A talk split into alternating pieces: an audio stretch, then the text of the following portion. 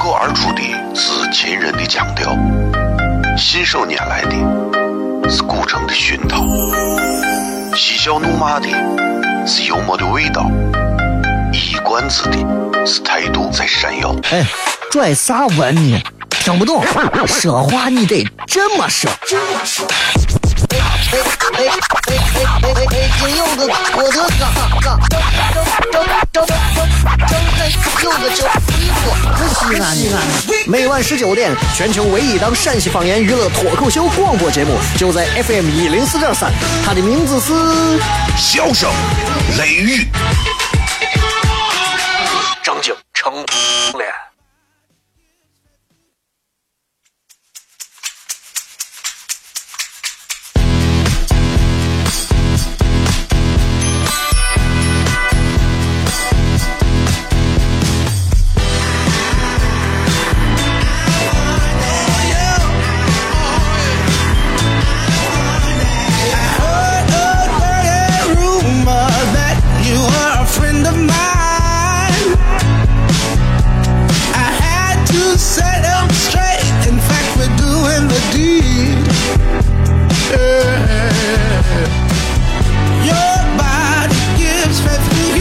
好了，各位好，这里是 FM 一零四点三西安交通旅游广播，在每个周一到周五的晚上的十九点到二十点，小雷为各位带来这一个小时的节目。笑声雷雨，各位好，我是小雷。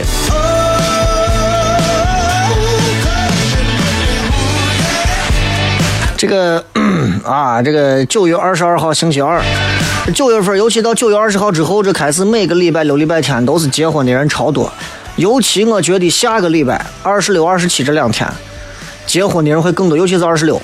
啊！你看现在这现在人结婚算日子，现在人也是怪了，结婚算日子，结婚不好好想一想自己跟自己媳妇到底感情有多深，光想着算日子，现在结婚也是怪了，对吧？不好好想一想今后这个能怎么样弄，都想着怎么蹭面子，借了一堆车来装成是自家的车队，啊，这这这这没办法啊！但是我也不能怪这些结婚的朋友们，因为我也结了婚，啊，我也弄了一堆车。有时候不是说我我看透了这个事情我就能改变的，因为我要是不这么做的话，我媳妇不答应，你知道不？这不行啊。别说我媳妇，谁媳妇也不答应。这所以现在这问题就在这儿。你现在人们干啥都挺要面子，但是对我而言，我觉得。面子归面子，有些东西总该给自己吧。你在西安这个城市，啥东西我觉得是是自己觉得最舒服呢？我也想跟大家来谝一下，到底是哪些东西能是大家觉得自己觉得哎，在西安啊，这是最过瘾、最爽的。我一直梦想着有那么一天，我能有一间自己的面馆，开在顺城巷的某一条的某一某一个顺城巷的某一个巷子里头。然后我在这儿能有一间屋子，我把它改造一下。每天我在那儿安安静静，顺城巷里头车又少，安安静静的在那儿，呃，写写东西，休息，种种花，养养草，逮个蛐蛐，喂个鸟，是吧？有点钱、有点本事的人都已经把房子修到南山脚底下了，啊，咱现在还没有这个本事，但是城里头估计比南山脚底下还贵。但是我我我我觉得每个西安人对自己的幸福的一个终极的目标，至少在目前为止来看来都是有的，每个人都有啊，你也有，我也有，对吧？所以你看，这是我的感觉，隔三差五的，哎，出去叠个这，吃个我，时不时的跟朋友周边转一转，逛一逛，逛一逛文玩字画店，哎，走一走顺城巷底下那一条长长的这个这个这个什么马道或者是，哎，感觉是不一样的，对吧？这是外地人永远体会不到的，就好像老北京人，对吧？老北京人都觉得什么是？我问我一个朋友，我说，我说北京有啥嘛？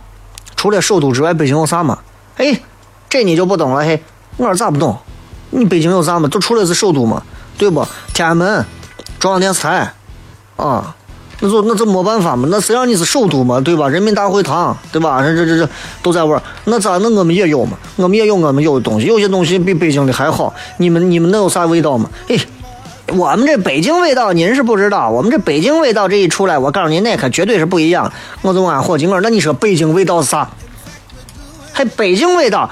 你这一张嘴一张嘴，你这就不是一北京味道，知道吗？我说那那我应该咋样才是北京味道？你教我。嘿，北京味道，我告诉你说，哎，京味儿，什么是京味儿？京味儿就是一张嘴，你就能听出这就是一京油子。我说那问题是，咋样我能我能我能说出来像京油子吗？你看我说西安话，我说嗯嗯都得死。你看这是西安人西安味道，对吧？对吧？俺西安人说话看啥，你看啊看啊，张三，你开车弄啥？咱平安下来，咱先拾掇一下。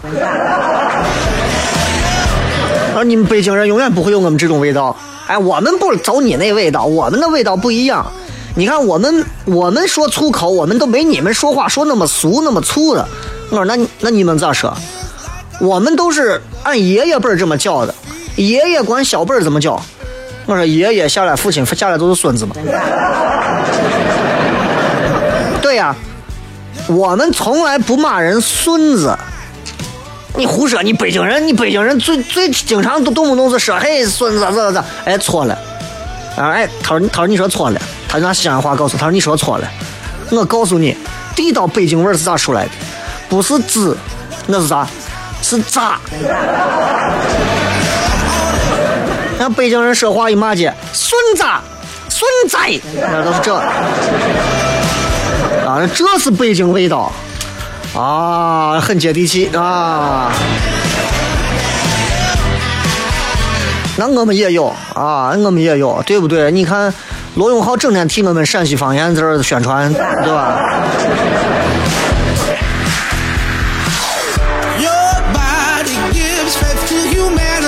所以，哎，说多说少，其实今天就是就是就是跟大家谝一下，其实西安人啊。离不开这个城市，因为西安人的骨子里头有很多东西是这个城市给予他们的。然后不管到哪儿，不管到哪儿啊，不管是你现在是大老板、企业家、小白领、私企、员工，天上飞的、地下跑的，你不管是干啥的，你到了全世界任何一个地方，东西再好，啥再好，你是一个老西安，你就你就待不待不下去，待不下去，隔三差五你你见人家我意大利面上来，你等一下啊，不要给我刷酱，那你要干啥？你能给咱油泼一下吗，对吧？馅饼拿过来之后，这旁边放了一个这个这个这个什么南瓜汤，拿过来馅饼不知道咋吃，直接拿手开始撕片往里头泡。这就是你看，跑到日本吃碗拉面，哎有蒜没有？没有蒜，弄弄给咱泼点辣子。西安人永远都有这些不同寻常的地方啊！同样，今天晚上我们会在九点到十点之间开通咱们的抢票的这个链接，发送在西安 Talk Show 这样第一个微信号里头。也希望大家到时去抢票，应该是有一百二十个名额。然后，呃，如我也在微博上专门说，最近开始连续招募这些喜欢说脱口秀的一些演员，一些一些反正是。平常段子太多，被生活压抑太多，欢迎你来这里。如果你决定上来讲段子，可以免去门票一张，直接来这儿，好吧？但是如果没有门票，那你就是要讲段子，就这么简单。等会儿回来接着骗，笑声。哦，亲爱的露丝，你还记不记得那个棉积狠、染剂狠、感觉伤及狠的深深意外？哦，亲爱的露丝，你为啥要无情地把我甩掉？哦，亲爱的露丝给给老板等我们去结婚，等这头发都赔完了。哦，亲爱的露丝，没有你，以后谁给我赚溜辣子？我难过极了。各位好，这里是 FM 一零四点三西安交通旅游广播，在每个周一到周五的晚上十九点到二十点，小雷为各位带来这一个小时的节目《笑声雷雨》。各位好，我是小雷。哦天哪，笑声雷雨，有没有爱情无所谓，只要每天都陶醉。每个周一到周五，FM 幺零四点三，笑声雷雨，很好，很合适。哎，算你那胆子正的很，说不透你，赶紧请笑声雷雨，一会笑雷出来，把你鱼逮完了。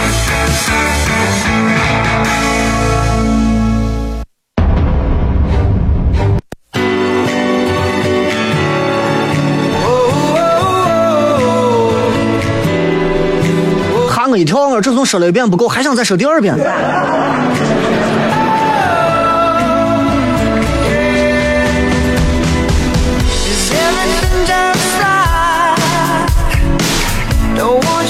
呃，我是一个，我是一个在这样的一个饭口上，我相信有很多正在开车的、开专车的、开出租车的、开私家车的很多朋友，这会儿可能还没吃饭呢。所以在这个时间段，我想给大家骗点美食。都知道我这个人爱吃面，我这个人爱吃面啊！我一直喊叫，我要我要开面馆，我要开面馆。对不起，我没钱，开不了啊，开不了。所以你们就该吃他谁的就吃谁的去，反正我吃不了，我也开不了，我只能吃别人的家的面。别人家的面做的再再难吃再咋，你们天天口碑相传，一天到晚挤破头跑过去，我一吃就我怂样子了，就还是对吧？西安的面就分两种啊。一种一种是走面风格的，一种走配菜臊子肉风格的，就是这，无外乎就这两种。但是实际上，我一直我一直我一直想吃啥？有这么一种面是我的挚爱啊！很多人都知道我爱吃油泼的棍棍面，这没有啥说的。我要给你开面馆，我肯定就是我肯定就让你见一下啥叫全世界最好吃的油泼面。哎呀，哎，小雷你是咋做的？我咋知道？每个西安男人的心中都有自己衡量的一碗最香的面，配着自己最喜欢的一种吃蒜的方式，把这碗面吃下去，感觉都爽成啥了。但是今天我想说的是另外一种面，这种面并不是所有西安男人都爱吃，但是我相信，作为从健康的角度和口味的角度，女娃也爱吃这样的面。这个面 叫浆水面。浆水面，你看起来很平淡，这个烂怂东西啊！这个浆水面嘛，我有个啥嘛？这浆水嘛，看着就这就，因为咱经常吃过浆水鱼儿，有时候老头老婆推个车子，车子里头放个放几个盆盆，放几个啥塑料袋一裹，就给你出来。那吃浆水的是吃啥？是是吃这吃吃这白的还是吃黄的？这是不同的。啊，来个白的，这透明的、透亮的这鱼儿，这鱼儿值几个钱？鱼儿吃到肚子里头都都不会撑。为啥？因为我我都是面对的，我啥就那么一点儿的面，吃到肚子里也不会撑，但是吃下去挺香的。西安人有时候爱吃的是那个味儿，你知道吧？所以浆水面，浆水面这个面跟很多其他的面相比，很多人觉得浆水面我是个啥玩意儿嘛？跟皇族贵族有关系，很有关系。很多人，你你作为西安人，如果你不了解浆水面，有点丢脸。这要说到。楚汉相争的时候，在咱陕西的汉中，有一个宗，姓韩名二，韩二，刚结婚不久，夫妻俩呢，小伙跟我一样有同样的情怀，说咱弄个，咱弄个小面馆吧，行不行？啊，媳妇说行嘛，咱弄，弄了个小面馆，干啥呢？沿途过来的一些轿夫啊、小贩呀，打个尖儿啊，宵个夜呀，就是这。那会儿呢，就是楚汉那会儿，醋还没有醋，吃面没有醋，那等于那就那那吃怂的嘛，对吧？那啥都没有醋，你吃啥呀？醋可以激发起人们对于面食的一种消化欲望，从思想上和生理上都是这样的。然后他卖面条，他只能在他的臊子上调一些油盐，味道其实就很一般，所以生意呢。很清淡，很清淡。有一天晚上，哎，发生了个这么个事情，很好玩儿。呃，他把店门关了，然后这两口子呢，就把第二天要准备的东西要备好嘛。这照例是要都备好的，做臊子的小白菜，洗净了之后，炒好了之后，装到一个小竹篮篮里头，把小竹篮篮呢，就顺手放到一个。大汤盆盛着面汤的大汤盆的上头就放到位儿，然后人家就关门睡觉了。第二天一早，还没开门做生意呢，他弟来了，韩二的内弟，当当当敲门，敲门很急，一进来一说咋了？说是咱妈病了，急病，赶紧回去，姐姐跟姐夫都回去。两个人店门一关，忙活了四五天，赶紧就回。回去之后四五天之后，老人病治好了，回来了。回来之后。已经到中午了，中午说那咱开着面馆得做生意啊，打开门接着做生意。啊，俩客人走进来，两个客人，一个年轻一点的，一个稍微老年一点的，属于老年人和壮年人的组合。俩人一看都是平民打扮，态度也是属于比较和顺的那种啊。下好面条了，一人点了一碗面，面条一下好，捞出来放到碗里，说上臊子，白菜。炒完的白菜跑哪儿去了？寻不着了。找来找去，发现白菜篮篮翻了，我里头的白菜都在底下的面汤里头。得，这打他一想，这绝对是俺屋养的猫。妈，这猫肯定是把我篮子给打翻了，菜掉到这面汤里头了。没办法呀，咋弄？那就只能闻了一下，闻了一下，这呀都酸了，酸了，那肯定是坏了，那弄不成了。这不好意思，伙计，臊子没有了，就凑合吃个白面。人家没生气啊，我我中年男人、壮年男人没生气，走到汤盆这儿一看，面汤里头因为炒过炒过的白菜泡到里头，这小白菜青中带黄，酸中带甜，然后它整个的这个汁汁啊，面汤这个汁汁水水啊，就跟我就跟我稠酒一样的。他就说那没事，老板，我跟你说，我就想吃点这小菜呢。他旁边我老年的客人说，咦，你这是把肚子吃坏了，说你别吃。哎，你说你说太小心了，没事。这壮年的小伙你没事，又不是毒药，要是都是吃的东西，来弄。因为这俩跑了半天都饿了，你知道吧？迫不及待说你是这，把这汤里连菜一块捞上，你给面上一浇，我就吃。一吃，味道好；再吃，还好；又吃，仍好；继续吃，依然好。这俩伙计，老一点的吃了四碗。这年轻壮年这一点叠了六碗，吃饱喝足，嘴上的我油一擦，拿手说好，这臊子面好吃，你这得你这得取名字嘛。这孩儿说，我这我土锤一个没文化，我土取名字，取啥名我不取了，取啥名字？这不我不取名字了。这这这这这这这这你你你给取一个。这壮年这小伙就给旁边的老年人说，你有文化，你给取一个。老年人摸着胡子，嗯，嗯哎，你看他这汤，稠似水浆，就叫个浆飞面吧。哎，好，于是以后就有浆水面，就把这种白菜加面汤泡几天拿出来做的浆水面的名声就传开了。伙计，我面馆门庭若市，生意兴隆啊。后来我从才知道。啊，到后来很有钱了，我才知道，我两个来的人是谁？一个小伙，一个老年人。汉王刘邦，丞相萧何。你说这两个人，这眼拙不眼拙？这就跟庆丰包子铺习大大去吃，吃到最后他都不知道是谁，还问家收钱一样，对吧？要要我的话，哎，你这你这东西多钱？店都是你的业。这俩是微服私访呢，然后哎发现了个这东西，所以浆水面不错。所以这一度一度时间啊，我在想，我要是开一家专门卖浆水面的面馆，我估计没人来吃。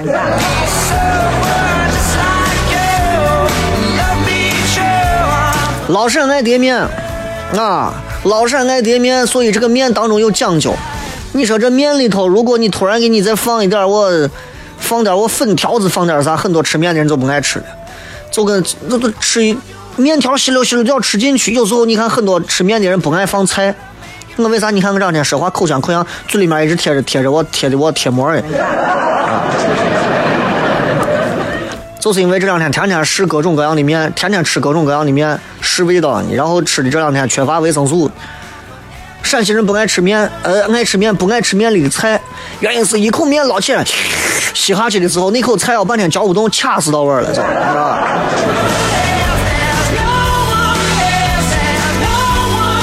所以你看，这就是这就是浆水面的来历。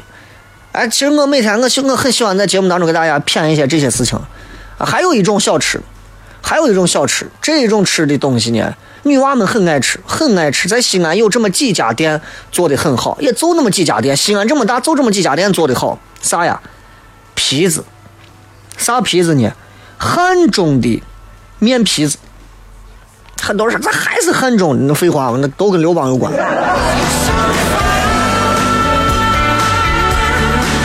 这个汉中的这个面皮子是啥事情呢？也很简单，就是刘邦这从刚打下咸阳，结果让项羽把他封了个汉王，伙计心里头不开心，心说你好歹给我我得平分秋色嘛。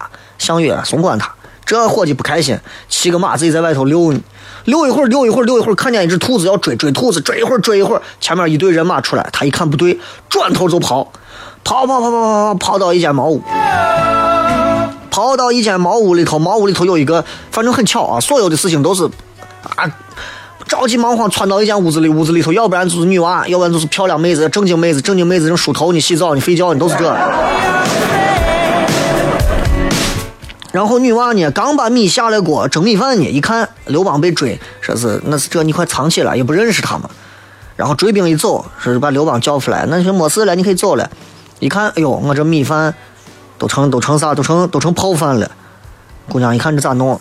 米拿出来。泡软的米磨成米浆，放到蒸笼上头蒸。项羽一看，这可以，刚蒸好拿出来是一张一张的。项羽直接抽出一把刀，案板上咚咚咚咚咚，把这直接就切成一条一条一条一条，浇上一点佐料，几口一碗，几口一碗。吃完之后问说：“姑娘，你姓个啥？”他说：“我姓戚，啥戚？就是那个亲戚的那个戚，戚继光的那个戚。”说：“姑娘，你这是是个啥东西？”女娃说：“那这米磨的面嘛，这蒸出来就像个皮子，那就叫个面皮子，多有知识！你看。后来这女的了解历史的都知道，这女的戚夫人啊，项羽，呃，刘邦媳妇里头最会做蒸面皮的。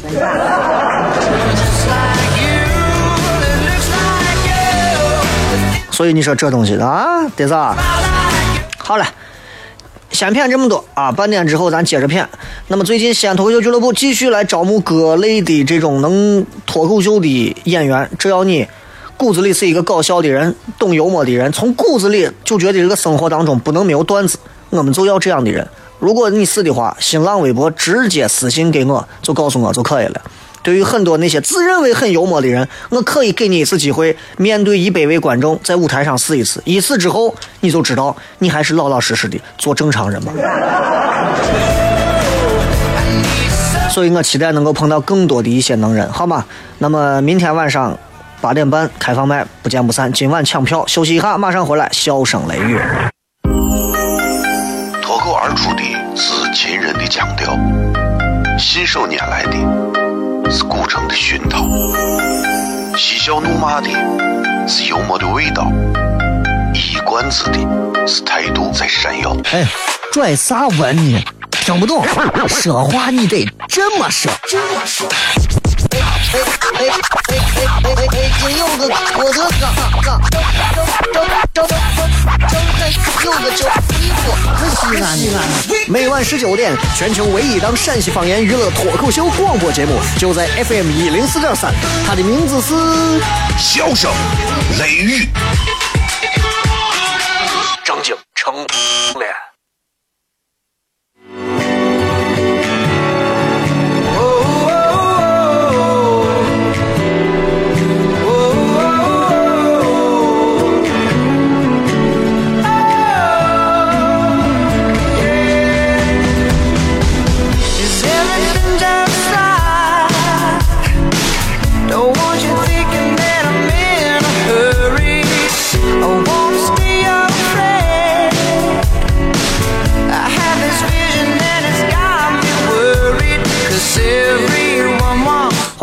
回来，这里是笑声雷雨，各位好，我是小雷。感谢一直以来一直在听节目的各位朋友，不管大家这会儿正在开车，这会儿正在干啥，反正呃这个节目没有别的功效啊，不像其他节目给你送首歌，祝你们开心，给你们维权，给你们是普法，没有，就是一点开心的东西，就是一个地道西安人带给大家一点开心的东西，所以不要去挑剔啊，西安话不标准，啊，这从说了个啥嘛，那不重要。重要的是你能听懂我讲的啥。啊，这种讲的段子网上都有呢，那也不重要。重要的是有个人愿意坚持每天都在给你讲。你回去让你爸你妈天天给你讲笑话，你爸你妈都能跟你脱离关系，对吧？你还说这？所以有些事实的真相我不想揭露你，你知道吗？刚骗了一点吃的，接下来我还想再骗一点有意思的。对于很多开车的人来讲，最讨厌、最痛恨的东西莫过于是碰瓷儿。你碰见我碰瓷儿的，我说心里话，如果碰瓷儿、被碰瓷儿可以不负法律责任的话，我跟你说，碰瓷儿的直接就开车就撵过去就算了。太讨厌了，太混蛋了，真的。那碰瓷儿的有些也是没有技巧的，也是很拙劣的，对吧？你也见到我微微博、微信上经经经常转的一些我视频，啊，离你八丈远，他倒了，倒了，一说咋回事？哎呀，隧道里头有横风。碰瓷儿这个词真的很恶劣啊，这个行为很恶劣。但是，我为啥今天要说这呢？跟咱西安有啥关系呢？当然有关系。很多人不了解碰瓷儿这个词，在在咱西安，其实。是非常受到追捧的啊！这个词儿在西安是相当受到追捧的一个词儿。咋说呢？这个词儿在唐代，在唐代，它促进了唐代的瓷器发展。唐朝那会儿真的已经都牛成啥了？牛成啥了？你们到陕历博，你见过我唐朝？我给你讲过，哪个朝代能够天天没事自己修做的我琉璃的跳棋？啊，玉石做的马桶，或者是各种做的各种东西，我都是闲着没事，东西太丰富了，你知道不？唐朝的时候，人们有这么一个有这么一个习惯，就是我生前拥有的所有的东西啊，我要把所有的这些东西都带到墓墓地里头，阴间的时候我还能再用。比方我，我有房，我有钻石，我有钞票，我有美女，我有法拉利。啊，我有我有名牌手表，我有好好多名贵的手机、奢侈品。我我我如果死了，我要把所有东西全埋到地底下，跟我一块埋到地底下。唐朝人当时都这么想的，因为当时物物物产很丰富，啥都有。所以唐代的时候啊，流行的是厚葬。啊，你听说经常说，哎，这是一个伟大的人，厚葬他，就搁这儿来的厚葬。农业、手工业、商业在唐朝。那是空前的发达，这都没有啥说了。空前的发达，你就看能把武则天，对吧？武媚娘、杨贵妃，对不？就就就就就就范冰冰演的我，能把我都砍成大头，你就能看得出来那会儿人们多开放，对吧？所以那么发达，各种产业都很发达，那就给厚葬提供了最基本的一个物质保障。所以唐代的墓葬的随葬品里头有非常多很个性的瓷器，很个性的三彩器，还有陪葬。所以你看，以前有很多人到了西安，必须要买兵马俑带回家，必须要买几个唐三彩的马带回家，放到屋里头。我都不好意思说，我都是墓葬陪葬的东西。虽然说成为了一种工艺品或者啥，但是那毕竟我是墓里头的东西，仿制出来我也是给墓里头陪葬、给死人陪葬用的。啊，我是这，但是现在人也不讲究，但是现在人也很奇怪，该讲究地方不讲究，不讲究地方瞎讲究，是吧？所以你回去看看你屋或者是你外地的朋友，谁家里面有唐三彩放的了，你就说你是咋啊？你的意思得是活着还不如死了，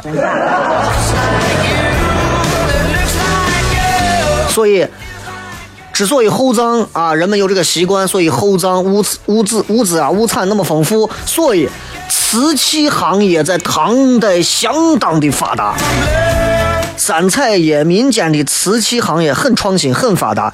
当时在大唐西市，大唐西市，唐代的长安的商业区东西两市，咱以前谝过啊。最早的那个西市，现在的大唐西市，最早是干啥的？里面卖有大衣，卖铁的，卖卖布的，卖秤的，卖鞋的，啊。西市也专门有所谓的那种呃，那叫啥瓷器行，或者是三彩器行。有这么一个人，有这么一个姓窦的一个人，啊，很有钱的一个商人，姓窦，他叫个窦义，窦唯的窦啊，正义凛然的义，窦义。这从以前没钱。以前就是个卖卖麻鞋的一个小商贩，他是咋有钱的呢？他呢看见啊，在这个这个这个呃西市西市卖秤的秤行南边有那么十几亩的那种洼地，洼地啥就挖开的那种凹进去的地，就跟我就跟我高尔夫球场的我沙坑一样，是不？洼地叫小海池，这洼地，这具体这咱就不说细了啊，然后。这从就用很低的价把这片洼地买下来。你说洼地又不能建东西，又不能干啥，弄着弄啥？他要这干啥？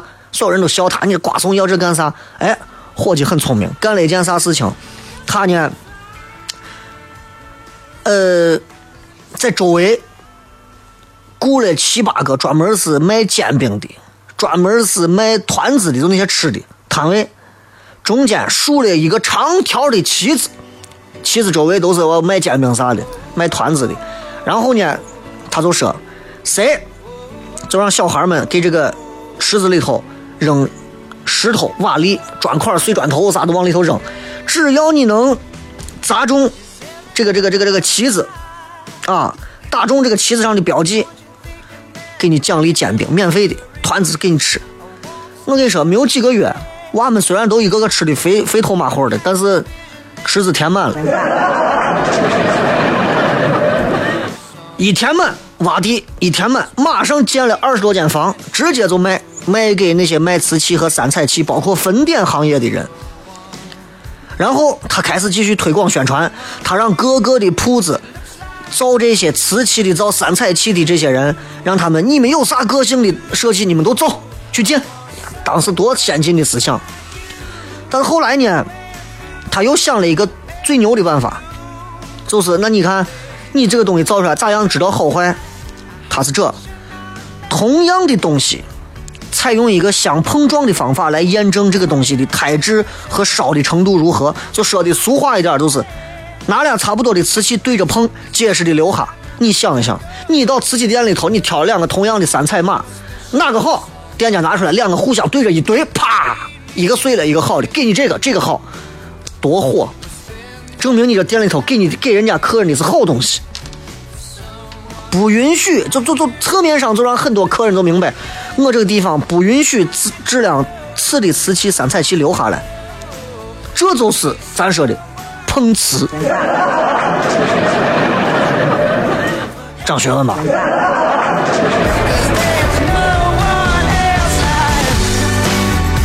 而且我跟你说，白居易，白居易的弟弟叫个白行简啊，我我总管白居易的弟弟叫小白。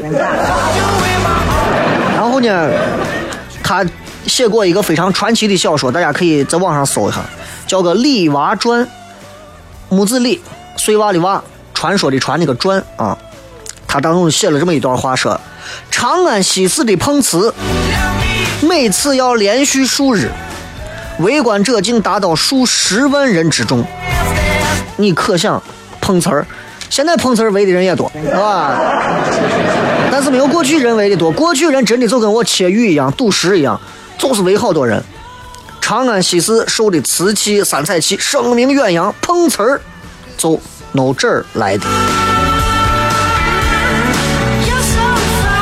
好了，今儿就骗这么多。咱们跟本地有关的一些趣闻，今儿先骗这么多。其实还有很多，我想留着每周都能有些东西骗，好吧？咱们马上回来开始互动。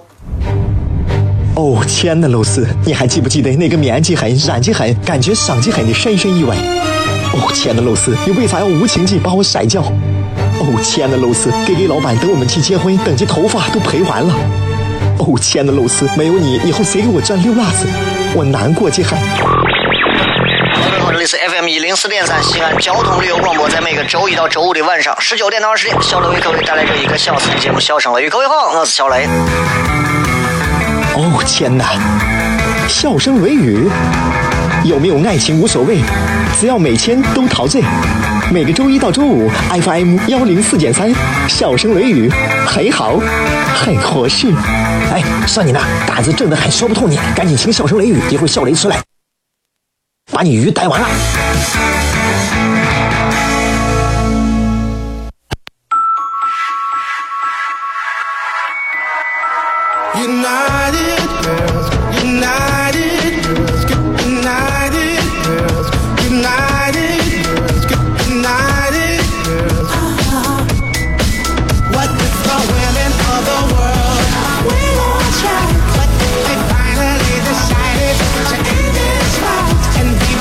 来看一看各位微信、微博、微社区里发来的一些有趣的留言。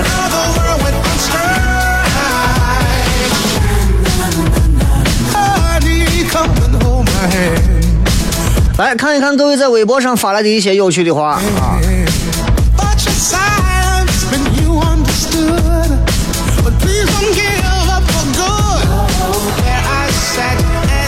这个。卖鸡蛋的小伙说：“那个南大街的哪个地方有一家重庆小面？咱们不打广告，好吧？”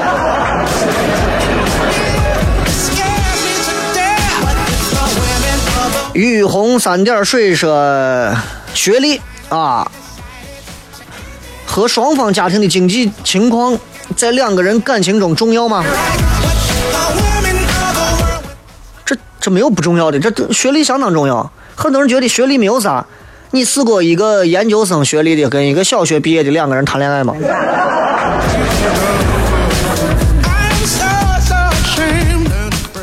这个人在研究薛定谔的猫，啊，那个在玩院子里头逗着院子里的野猫。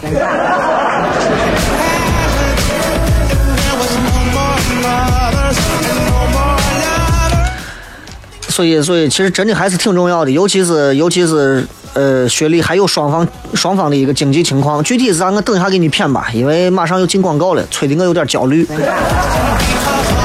休息一下，继续回来开始互动。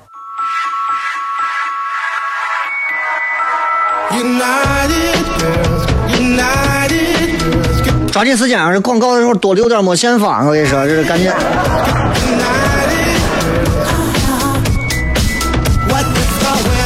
呃，我刚跟你说的，两个人感情很重要，但是两个人双方的家庭经济条件和学历会给你们两个人的交往当中带来很多的正面和负面，同样都重同样重要的作用。如果两方的经济条件都非常好，学历都很高，他们会鼓励你们去在感情当中，在精神领域当中有更高的追求。但是双方的学历都很低，双方经济条件都不好，谁都想傍个大的，那你考虑。有人问门票几点抢？今天晚上应该是九点到十点之间。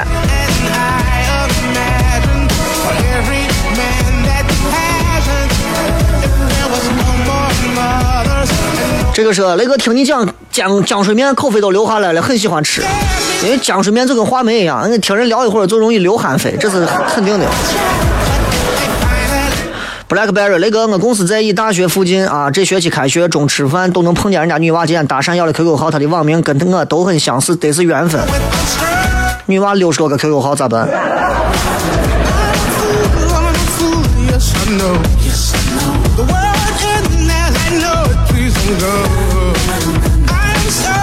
再看啊，这个葫芦娃说那个，昨天看天气预报说今天有雨，所以比平时都早起半个小时，比平时早出发一个小时，可想而知路上狂堵车，堵的都绝望了。当走出一个多小时堵车困境之后，没有走多远，公交车又坏了，这是闹哪样？所以今天早上最后还是迟到了。那个说好的九月二十二号的无车日呢？哼，这年头你能随便把信任一次，随便就对不对？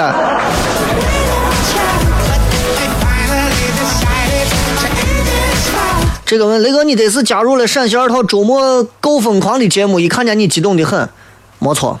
所以我现在呢，连广播带电视的节目加到一起，我现在应该是一三个电视两个广播。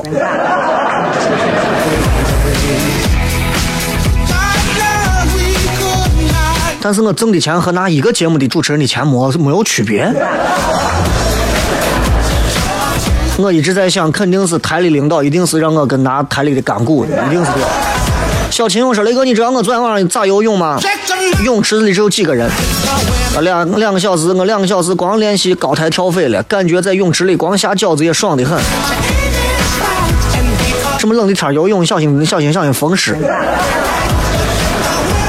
很多人不知道怎么样抢脱口秀的门票，到时候很简单，就是在我的那个微信号的第一个微信号里头，西安 talk show 的微信号里头，在九点到十点之间，这个号会发布一条朋友圈，有一个链接，打开链接之后，注册相应的、填写相应的姓名、电话、联系方式、职业等等东西，然后选择提交。当你看到一个二维码，就证明你已经拿到这个票了。再次强调，如果明天你们来不了，你们就不要抢这个票。每次都是这，有人来，有人来不了，突然临时有事，突然临时有事。既然你是一个经常临时有事的一个盲人，请王总、李总、张总，请你就不要去抢这个票了，好吧？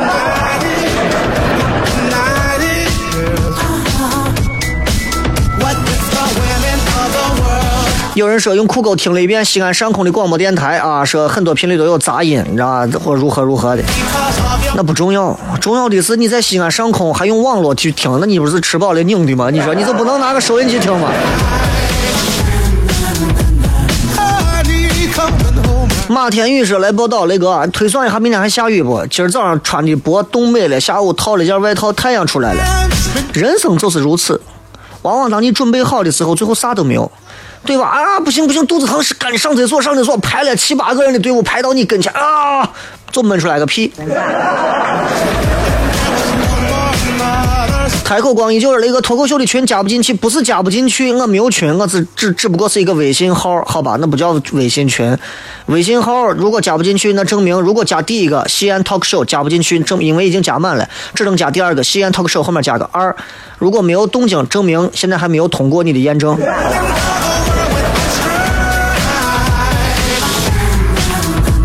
很多人说我想加入，我想加入，我想加入。想加入的朋友，明天晚上八点三十分，艺速汽车生活馆啊，这个你们带着自己原创的段子，三分钟左右的时间，我给你一次上场的机会，直接就当面试了。一次之后，你就知道你这辈子到底还要不要在搞笑路上渐行渐远了。小小云说：“雷哥，我快结婚了啊，能不能祝福我一下？我一直是你的粉丝。”说张琪跟郝莎莎太感谢了，本来想请你主持，但是你不接了，难过的很。我不是不接了。啊，呃，我是我是觉得有些时候婚礼会影响我的正常的一些工作的安排，在完全没有任何的工作或者是闲着没事，这这一对人让我觉得很有意思的时候，我还是愿意去接一下的。啊。但是我我我不图一个婚礼去挣那个钱，没有意思，对吧？祝福就没有啥祝福了，撑过三年，熬过五年，挨过七年，不出轨，不外遇就可以。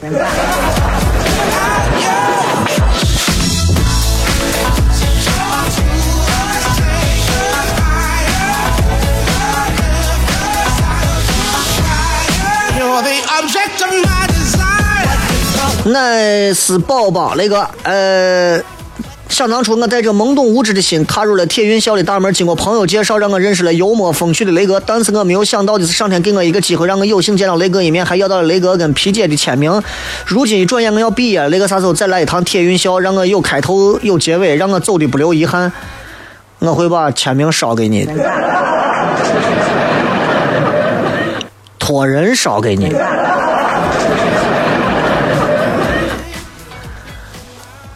这个呃 很多啊，还有很多朋友，我得是把你们现在，我得是在我的平台上把大家现在带的一个一个的，现在都是闪普哦天哪，不要这样！我决定下来给那个谁说一下，给这给这伙计说一声，你不要再继续发这种段子了，够够的啊！哦天哪，哦我再也不拿青春赌明天了。柴可夫斯基节目最后几分钟给你留言：国庆准备去云南艳遇之旅，你看咋样？满怀期待，注意安全，小心得病。魔术小凯，雷哥强烈要求加长节目时间，节目太受欢迎，感觉没有听就完了。受受啥欢迎？谁听嘛？雨红三点水，那要是女的研究生，男的是专科，一般人都不太赞成。说距离太大，说以后婚姻可能不幸福。学历只不过是人的一种方面的一个表现。有时候这个人可能学历很低，但是他这个人仍然很成熟呢，对吧？这不能不能说那么死啊。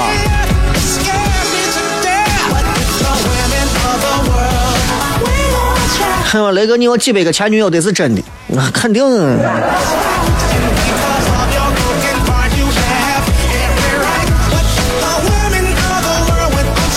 天天说雷哥，每天都听直播，这是福利，而且还涨知识。我的幽默细胞离不开你，雷哥，我想要票啊，自己去抢一下，抢不到票准备段子到现场啊。还是那句话，给所有正在听到这档节目的朋友来讲，如果你或者你身边有很多朋友啊，天赋异禀，然后就是特别特别的能讲段子，绝对的搞笑，每天活着没有几个段子不逗人笑，他都觉得活着没有意义，要死。如果你喜欢这样的一种方式，如果你风格迥异、天赋异禀、热爱脱口秀和舞台表演的话，满脑子全是段子，没有地方宣泄，别人觉得你是神经病，来我这儿直接私信给我你的资料就可以了。我可以告诉你，在西安唯一一个讲段子还可以挣钱的地方，就跟我这儿。哦天哪，他们都笑话你，来到我这儿，让我们收他们的钱。最后时间送各位一首歌，结束今天的节目。记住，抓紧时间，好吧？千万不要再等，还晃荡松呢，赶紧。